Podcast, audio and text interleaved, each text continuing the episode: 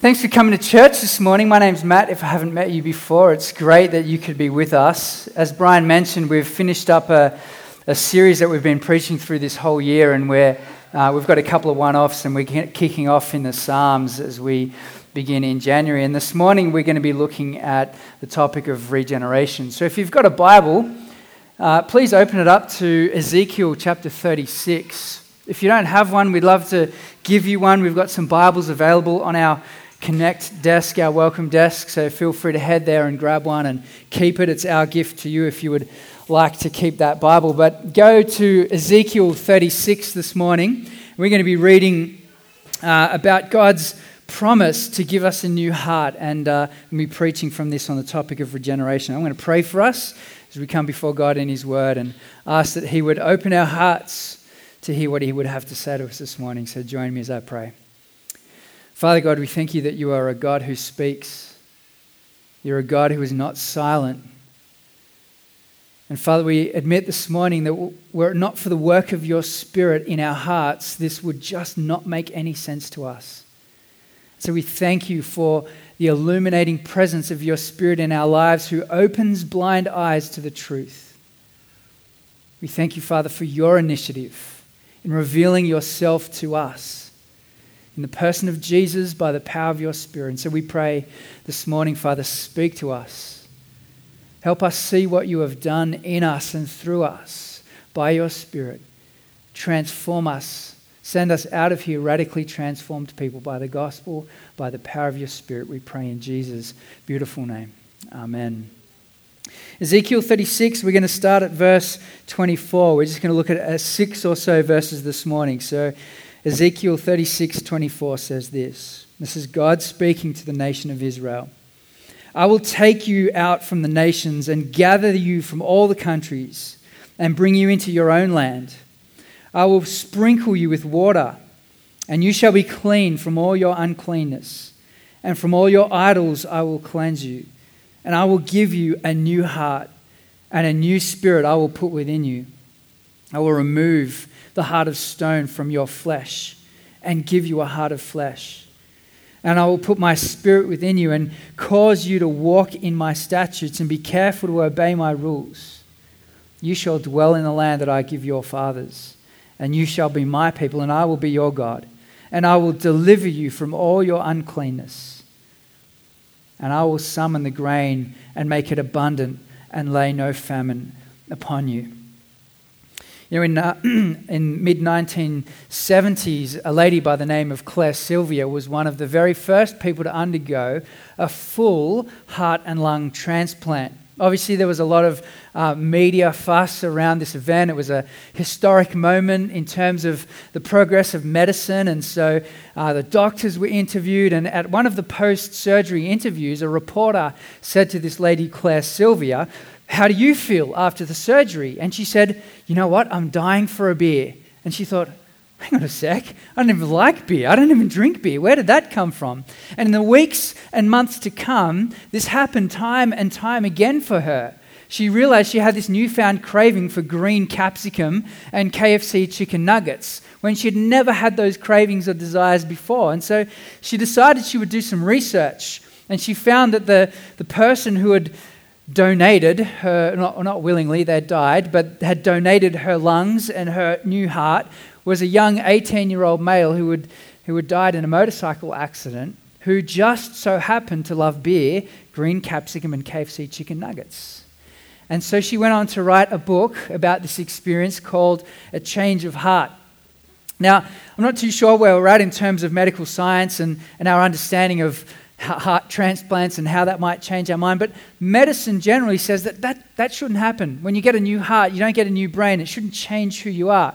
But I remember I studied exercise science at university, and I remember our lecturers telling a story of a guy who was morbidly obese and had heart failure, had to have a heart transplant, got a heart transplant, and all of a sudden had this urge to run and, and just got really fit. And it turned out his um, donor was a triathlete who had died. And, and, and so, whilst medical science can't really put um, you know, research to this, it's an experience that people have said has happened to them.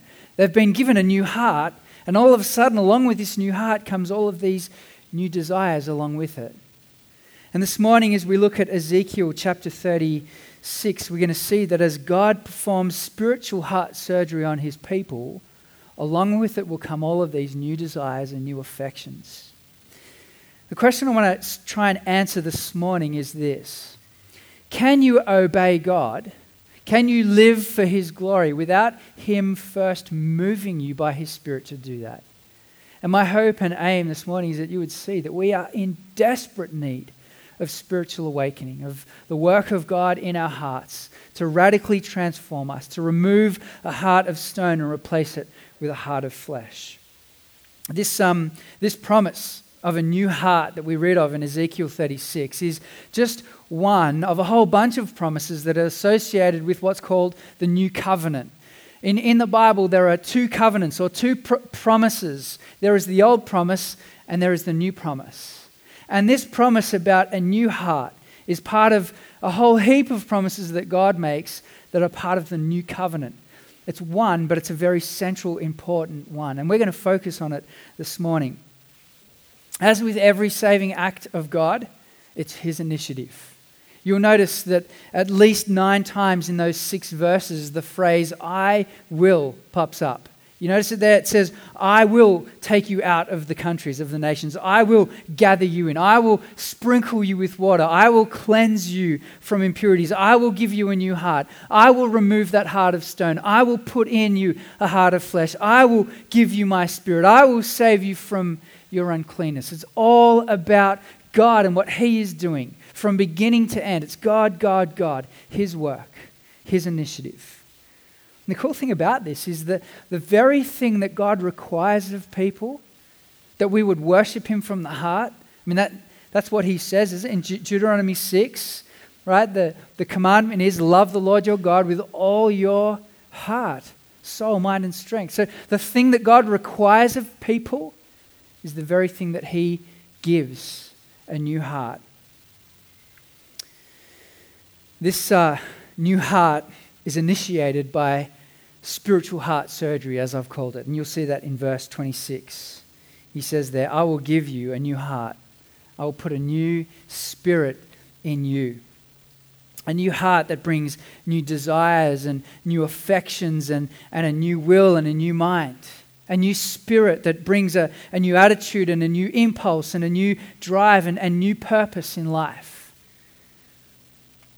But the question is why do we need a new heart? What was wrong with the old one that we originally had? And the problem is that it was dead. It was a heart of stone. You see that there in the second half of verse 26. It says, I will give you a new heart and put a new spirit in you. I will remove the heart of stone. It's a hard heart.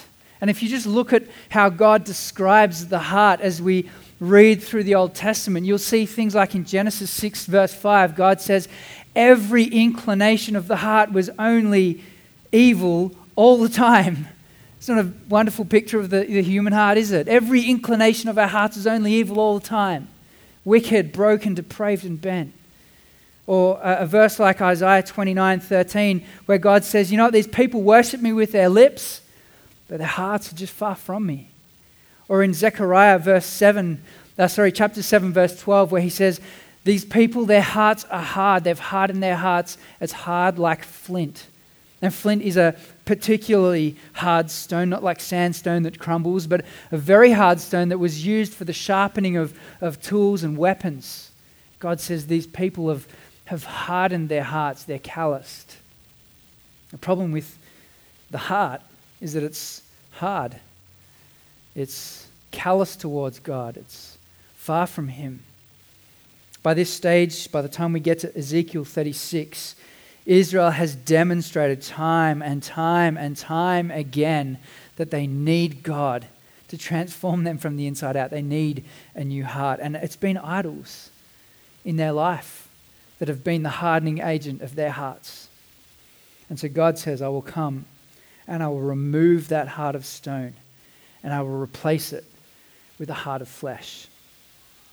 It's, a, it's, a, it's an image, it's an illustration. And he says, This is what the heart looks like like stone. This is, this is the heart of my people. It's hard. It's, I mean, this is not soft, it's not malleable, it's not, it's not um, soft to the word of God. It's stubborn, it's rebellious, it's insensitive. And God says, I'm going to take this out and I'm going to replace it with a heart of flesh. Now, if you were on Facebook this morning in our anchor group, you will have noticed I sent out, please, someone buy me a cow's heart before church this morning because it'll make for a great illustration. I unfortunately don't have a cow's heart, but it's very different. It's soft, it's spongy, it's malleable, it's sensitive. And, and this is a, a picture. God is giving us a picture of what He is doing inside of us, taking out the hard heart and replacing it with a heart that is sensitive and alive to Him by His Spirit. The, new promise of God, the new covenant, does not work without the work of God pouring His Spirit into our hearts and regenerating us. You would be exactly like everyone else in Israel stubborn, stiff necked, and hard hearted, were it not for the work of the Holy Spirit in your life. The new covenant is dependent on God's promise to regenerate us, to make us new, to give us the Spirit. And that's why he says the Spirit will come. Have a look there in verse 27. And I will put my Spirit within you and cause you to walk in my statutes and be careful to obey my rules. Another translation says, I will move you to obey me. I will inspire you to obey me. This new heart occurs not when we begin to fix it up, but when God completely removes that heart of stone by pouring his spirit into us. And when the Holy Spirit comes into a person, that's the moment that a person is completely made new, transformed. That is that moment. The Spirit of God cannot take up residence inside of a person without completely changing them. We're very familiar with uh, the, the line of theology that says, well, you can't be a Christian without the Spirit of God. You cannot be a Christian unless you have God's Spirit. And we would say, yes, that's true. But it's equally true that you cannot be the same with the Spirit of God. Once God's Spirit comes inside of you, He radically transforms us from the inside out. We cannot be the same. It is impossible for you to be a Christian and be the same person that you used to be. So the Holy Spirit, He's a bit like the personal trainer of the heart. Maybe, sort of. But He moves us and He makes us love and obey God out of a sense of desire. We want to do this. The things that we previously didn't want to do, we don't want to do. And the things that we didn't want to do, we now do want to do. Duty becomes desire when God changes our hearts. To give you an example of this, I've got a friend of mine, his name is Grant, and um, he was not interested in the things of God at all. In fact, I managed to get a copy of his Year 12 Studies of Religion report, and I think it's on the screen here. You'll see his mark was seven average class average was 25, so he hasn't done so well. But interestingly, the comments there are important. Grant's exam result is an accurate indication of the amount of effort he has put into this subject. In other words, he has no interest in studies of religion. He's got no interest in the things of God. And as a young man, Grant lived a very wild lifestyle. By the age 21, he decided that he wanted to join an outlaw motorcycle gang. All of his family was a part of this gang, and so he decided, I'm going to get involved with this gang. And he would have if it were not for God intervening. And God did two things. The first thing God did was the cousin he was supposed to meet up for the interview to get into the gang, his cousin got arrested and thrown in jail for five years. And the second thing that God did was he poured his spirit into Grant's heart. But the, crazy thing with Grant is he didn't realize. He didn't realize he'd become a Christian all he knew was that his affections and desires had changed. He was um, out partying with his mates, and as they would do, they would pick up girls and one night stands. And, and he had this girl throw, him, throw herself at him one night, and he had no desire to sleep with her. He was like, What is happening? She's hot. What, what is happening to me? He went home and he had this dog that he hated, and all of a sudden, he loved his dog. He was like, I hate this dog. Why do I love? What is happening to me? And he went to uh, a Christian friend of his and he told his friend what had happened. And he said, I think you've become a Christian. He's like, a Christian? He'd been reading the Bible and God had radically transformed his life. And it wasn't until he went to church he realized that God had been changing him, transforming his desires from the inside out. I remember the moment that it happened to me. It was about September, October of 1996 in the church car park at my church in West Pennant Hills. After hearing a sermon on Ephesians chapter 2, I remember being convicted that God was offering me this gift of grace that I was just throwing back in His face. I first understood the gospel when I was much younger, in year eight.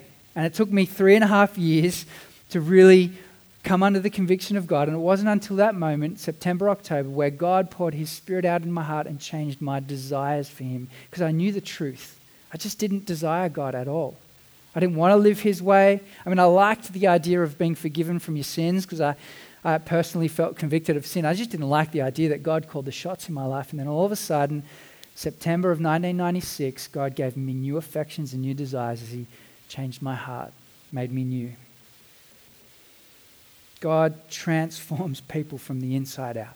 I mean, how, how else can you explain the crazy transformation that you see in people's lives. One moment, a person is greedy and ripping people off, they're hungry for money, and then they get saved, they're in church, they want to tithe, they want to give, they want to bless the missionaries, they want to build the work of the church. Like, How do you explain that kind of a change just like that? How do you explain the change of someone who's been a, a gossip and a slanderer and just tearing people down, and then all of a sudden they want to build up and encourage and nurture faith in people? How do you explain the types of changes that we see in people's lives time and time and time again, apart from the work of the Spirit of God, transforming people's hearts? And what that means is that God is working the miracle of new birth in people, and this church is full of miracles. Because it is a miracle. That's what it is. God taking someone who was dead and making them alive is an absolute miracle. And this church is full of miracles. People have been radically transformed by God. But you know what? Not, not every single evil desire disappears instantly, does it? We still wrestle with sin, we still wrestle with evil desires that we have. And so it's important for us to kind of locate ourselves in God's big picture plan. God has a plan that He's been working since Genesis 1 all the way to Revelation chapter 22. And the Spirit of God gets poured out in these moments and in different times and in different ways. And so it's important for us to understand where we fit in this story. And so I've got a diagram up here that's hopefully going to help you see that. So this is how it works. Before uh, sin had come into the picture, pre the fall, Adam and Eve, they had the ability to choose to obey God or disobey God, to sin or not to sin. They had that ability, that choice to do that. Once sin came into the picture, humanity was fallen, hearts were broken, and, and people were turned away from God. They, they still had the ability to choose to sin, but they just hadn't this ability to obey God like He designed Adam and Eve to do. And I know that this is slightly reductionistic, so work with me on this. Once, once the Spirit of God comes into the picture, people will still sin but they have a newfound ability to obey God in a way that Israel could never without the Spirit of God. But then, when Jesus returns and ushers in his kingdom, people will never sin, and we will obey God in perfect righteousness for all eternity. And so we're in that, that second last category there, where we will still sin, but yet we've got the Spirit of God poured out in our hearts. We have this ability, this new ability to walk in holiness and obedience to God like Israel was never able to do. So the new heart is not perfect yet. We don't expect perfection, but what we do expect is progress in Christ likeness and godliness. We can be loyal to Jesus.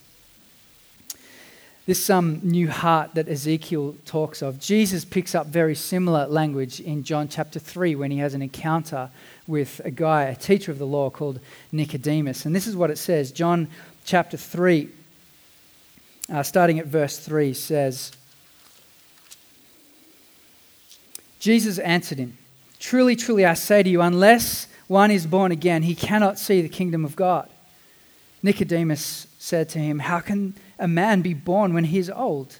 Can he enter a second time into his mother's womb and be born? Jesus answered, Truly, truly, I say Unless you are born of water and the Spirit, he cannot enter the kingdom of God. That which is born of flesh is flesh, and that which is born of spirit is spirit.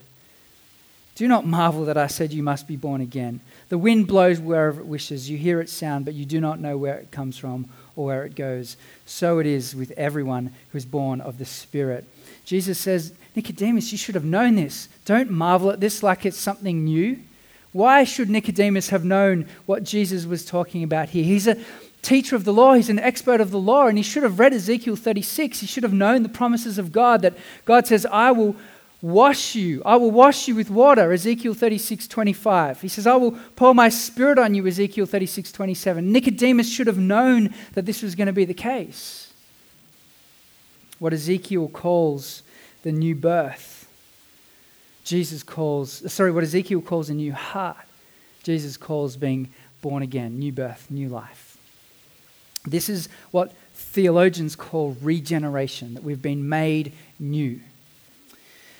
And the question is, what are the implications of this understanding of the work of God in our lives? And I want to suggest three to you. There are heaps of them. We don't have time to go through all of them, but I, I want to suggest three implications of this idea of regeneration, of God giving us a new heart. The first is this Christianity is about transformation and not about reformation. What I mean is this when you become a Christian, it's not that a bad person becomes a good person. That's not the change that happens when someone becomes a Christian. I was once bad and now I'm a good person. And that, that's not what happens. What happens is someone is dead and they're made alive. Someone has a heart of stone that is dead and cold towards God and he gives them a heart of flesh that loves him. Christianity is not about behavior modification.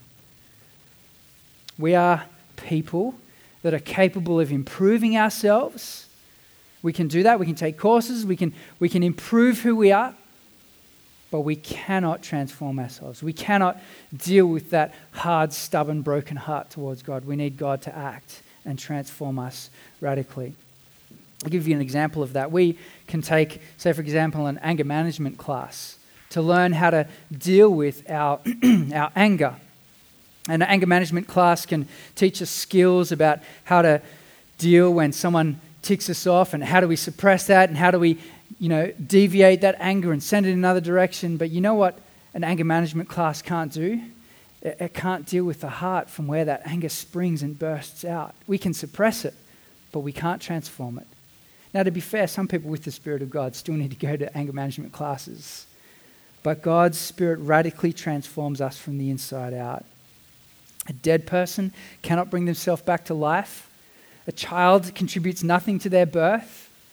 In the same way, a person who comes to a saving knowledge of Jesus is because of his work. So this is not about reformation, about making ourselves better, improving ourselves. This is about a complete transformation of the heart. Second implication of this idea of regeneration is that what it does is it means that there is a radical internalization of worship now. In the Old Covenant, worship was much more about the external, about the geographic location, about dutiful sacrifice. Now, that's not what God desired. God always desired that there would be an element of heart worship about it. It wasn't an either or, but his people had just made it dutiful. Remember, God said in, uh, in, in Isaiah, These people worship me with their lips, but their hearts are far from me. And so, God, whilst he always desired this heart worship, so much of Israel's worship was just about the external acts and duties and deeds. In Hosea 6 6, God says, I desire mercy, not sacrifice.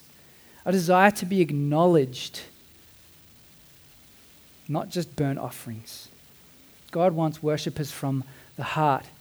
And so, as He pours his spirit into us and removes that heart of stone and replaces it with a heart of flesh, it means that there is this now internalization of worship. We, we see that happening in the encounter that Jesus has with the woman at the well in John chapter 4, where she comes to Jesus and has this encounter, and she's a Samaritan, and she says to Jesus, Well, you know what? You Jews worship God in that temple, and we worship God on this mountain. And, and Jesus says to a woman, I tell you the truth, a time is coming where you will not worship God in a temple or on a mountain but you will worship me in spirit and truth. You will worship me in spirit.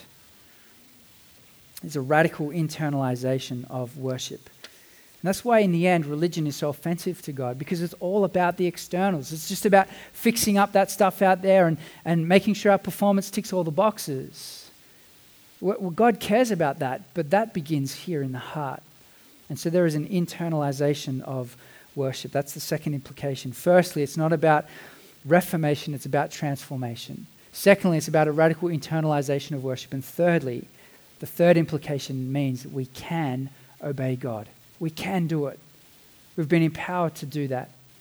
Obedience in the new covenant, under the new promises of God, is Holy Spirit empowered obedience. The Holy Spirit gives us the power we need to live the way God wants us to live. And it means that we can have victory over, over sin in our life. It means we can expect to have that victory. Not perfection, but definitely progress. But you know, I think sometimes we can make two mistakes in this area. The first mistake is what's called sinless perfectionism. That is when someone thinks that, at least in their reading of the Bible, that it, once someone becomes a Christian, they receive the Spirit of God, they'll never sin again.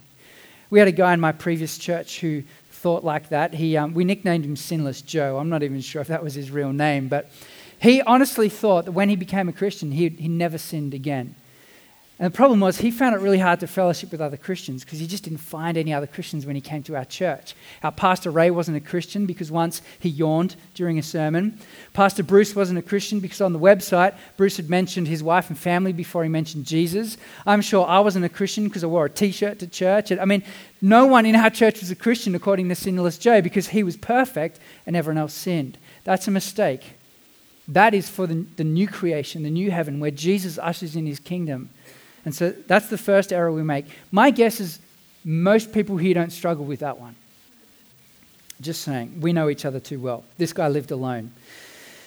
The, the second mistake, and the mistake I think we're more likely to fall into, is the mistake of pessimism about our sin. You see, we think, well, yeah, well, I know I'm not going to be perfect until Jesus returns. So we just settle for this mediocre commitment to God, mediocre devotion, mediocre fight against sin in our lives. And what we do is we look for the, the, the standard of godliness around us and yeah, I'll just, I'll just do that, rather than letting the Spirit of God transform us and make us more and more like Jesus.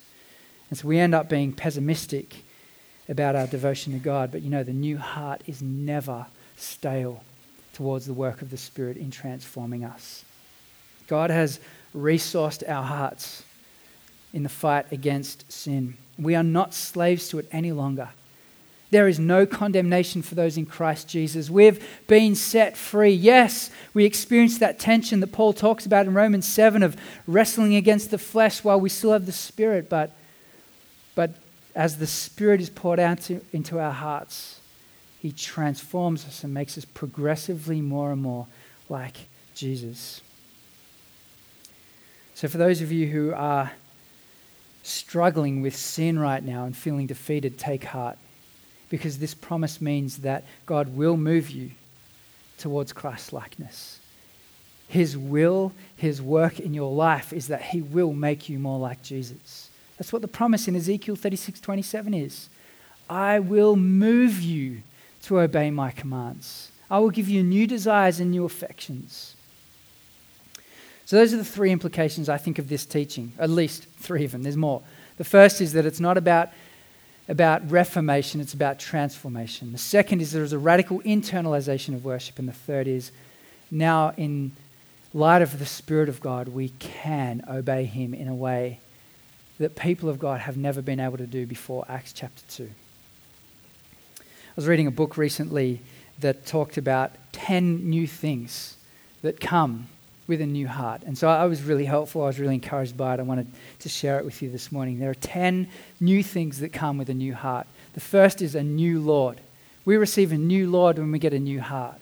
No longer are we enslaved to the old idols of our heart, whatever they might be. We now worship Jesus, and our heart is drawn to worship Him rather than the old idols, the old lords that we used to have. We get a a new Lord with a new heart.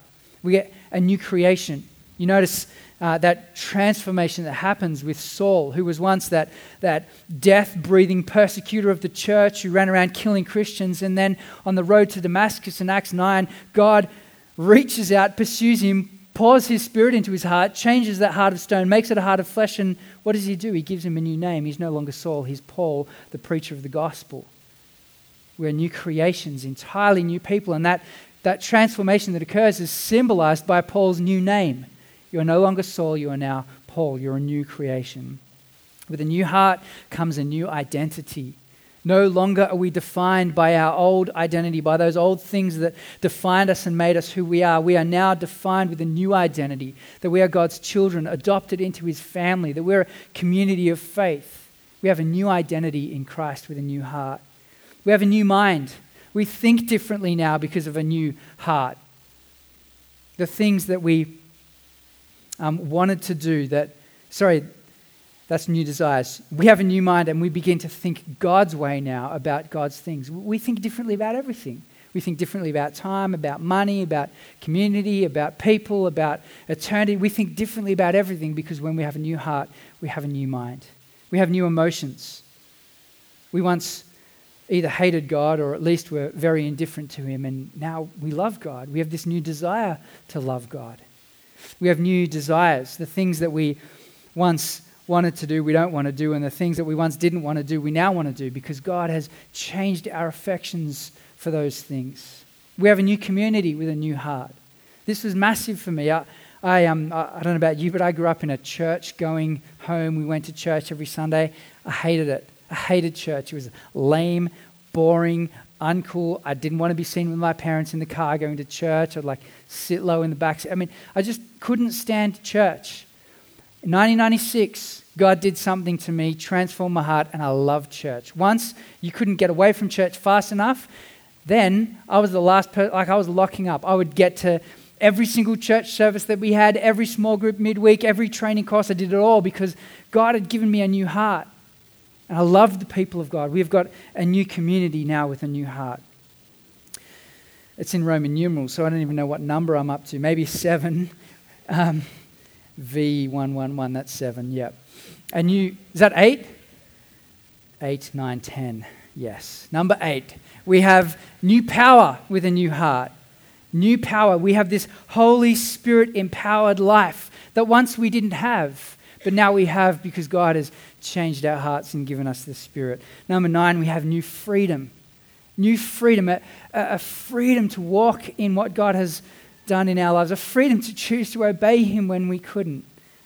New freedom and new life. With a new heart comes new life. You are a new you. But what does this mean practically for us? How, how do we live this out in everyday life as we walk out of these doors? What, is, what does this mean for us? And I want to suggest a couple of things. And I think the first is to ask ourselves a question Are we obeying God out of a sense of duty or out of a sense of desire. Because it is never the work of the Spirit to obey God out of a sense of duty. That's religion. That's what Israel did for all those years. Are you obeying God out of a sense of duty or out of a sense of desire? God wants you to obey Him. In fact, God wants you to want to obey Him. That's what desire is. I was a youth pastor for a number of years and been in youth ministry for about 17 years before planting Anchor Church. And over those years, I had many conversations with teenagers about the gospel and about becoming a Christian. And often, when I chatted to uh, kids who were not church kids, hadn't come from a church background, or maybe some of the, the scripture kids at Rooty Hill High School where I taught scripture, but I'd have this conversation with them about Jesus, and they would say to me, So, what you're saying is when I become a Christian, I've got to stop sleeping with my girlfriend or boyfriend. I've got to stop getting drunk. I've got to stop swearing. And I've got to um, stop wagging school. And I, my answer would go like this You know, it's not that you have to stop doing those things, it's that when you become a Christian, you, you, you want to do different things. I mean, you have new desires. And as I'm saying that to them, I'm thinking, this makes no sense at all to a teenage kid. I mean, without the Spirit of God opening their eyes to that truth, it's just dumb. What do you mean you don't want to sleep with your girlfriend? That's ridiculous. I remember when I was studying at uni and engaged to get married, all of my mates at uni, they knew I was a Christian. And I was talking about marriage, and they were asking, Why are you getting married so young? And I actually wasn't that young, but um, they said to me, can, can, we just ask you a really blunt question?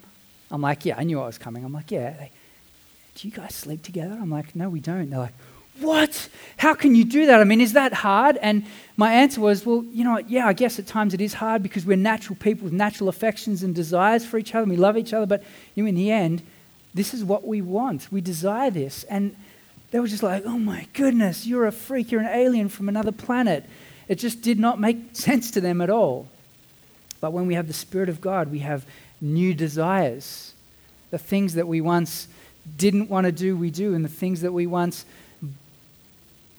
the things that we once didn't want to do, we now do, and the things that we did do, we don't do, because God has completely changed our affections for Him, transformed us from the inside out. What was once a duty and a have to becomes a desire and a want to. But I guess the question is what then do we do with myself or, or, for yourself if you struggle with some form of addiction or habitual sin? How do we break free from that? If this is the promise that God has given that we can expect some form of progress in Christ likeness, and, and I'm stuck here spinning my wheels on this sin, just going around and around and around, what do I do with that? How can I experience this kind of freedom that you've spoken of? How can I experience this new desire? Because for, for me right now, it feels like I'm just stuck in desiring sin and not God. And so let me say a couple of quick things about that. The first is sometimes I think that um, we may have no desire to change, we may have no um, heart or willingness to do that, maybe sometimes because we just don't have a new heart, because God hasn't removed that heart of flesh and given us a heart of stone. And so it might be for you that you need to say, God, if you need to do that kind of radical transformation in me, do it. Please remove the heart of stone, give me a heart of flesh. Might also be that for you, the work of fighting against sin is not spirit empowered. It's all of your effort and your power and your strength to defeat this sin in your life and make war against sin. And, and it's not the work of God, that you're self reliant and not dependent on what the Spirit is doing in transforming you. Or it might be that your motivation for this is not gospel motivation, that your motivation is somehow that, yes, if I can just deal with this one sin, then God will approve of me and, and accept me. And so maybe those are some of the reasons that we experience this spinning of the wheels and, and not experiencing this form of victory over sin in our lives. But can I say this? With this promise, that God in Ezekiel 36 says, I will move you to obey my commands. I will change your affections and desires. I think that means that we can expect some progress in those areas. Now, to be fair, we would never sin if it wasn't desirable. Uh, we're creatures of pleasure. If we didn't want to sin, we wouldn't sin. We do what we want. And so we will always experience this wrestle between what we desire and what God desires. But as the Spirit of God comes into our lives and radically transforms us, I think we can see the trajectory of Christ likeness that God transforms us and makes us more and more and more like Jesus. I think we can expect that. And so, my question is Are you living in the freedom of the Spirit? Are you living in the freedom of this transformation that has occurred? A new life with new desires and new obedience and new affections? Is this duty or is it desire? Maybe today you realize your need, your personal need for transformation, be that for the first time ever, or be that again a reminder of the gospel, a reminder of what God has done. The great news today that is that in the gospel, Jesus does transform lives. There's a promise in Luke 7 that says, For those who seek, they will find. For those who knock, the door will be open. God loves to give the Spirit to those who ask for it. And so today, maybe it's a day for a fresh start. A fresh start where you say, God, please transform me. Maybe for the first time, maybe again. Change my heart, change my affections, change my desires. And our hope this week and every single week at Anchor is that as you walk through those doors and hear the word of God, about Jesus the Son, and the Spirit applies that to your hearts, that you will walk out of those doors radically transformed people for His glory. That's our prayer. That's what I'm going to pray for now. So please join me as I pray. As we just pause and reflect on the gospel, we remember what Jesus has done for us. We're going to do that in a meal together and celebrate the Lord's Supper. I'm just going to invite you now to spend some time reflecting on your life and on what God has done and on what God is doing. And spend that time to ask that God would it transform your heart for the first time or continue to transform your heart and make you more like Jesus?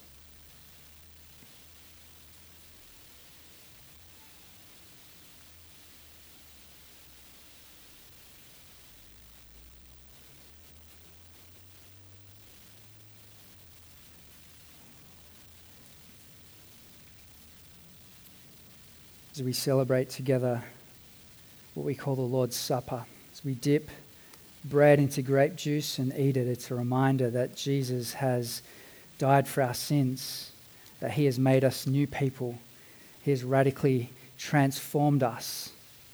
He's poured out his spirit into our hearts and made us new. And so as you come forward and remember the gospel and eat this meal, do so remembering a new heart. The heart of, fle- uh, the heart of stone has gone, and the heart of flesh has been given. Father God, we thank you for the gospel, for the reminder of your transforming power and work in our lives. We thank you for your spirit who so radically transforms us. And times, Father, if we're honest, we know that we try and transform ourselves and change ourselves on our own strength and our own power, not dependent on you and your work. And so, would you remind us again, Father, that this is your work? Would you remind us of the gospel that motivates that, not out of a sense of duty or approval, but out of desire and joy, knowing that we have a new identity. Father, we thank you for your work. We pray that you would continue to transform and change us by your Spirit for your glory. We pray this in the strong name of Jesus.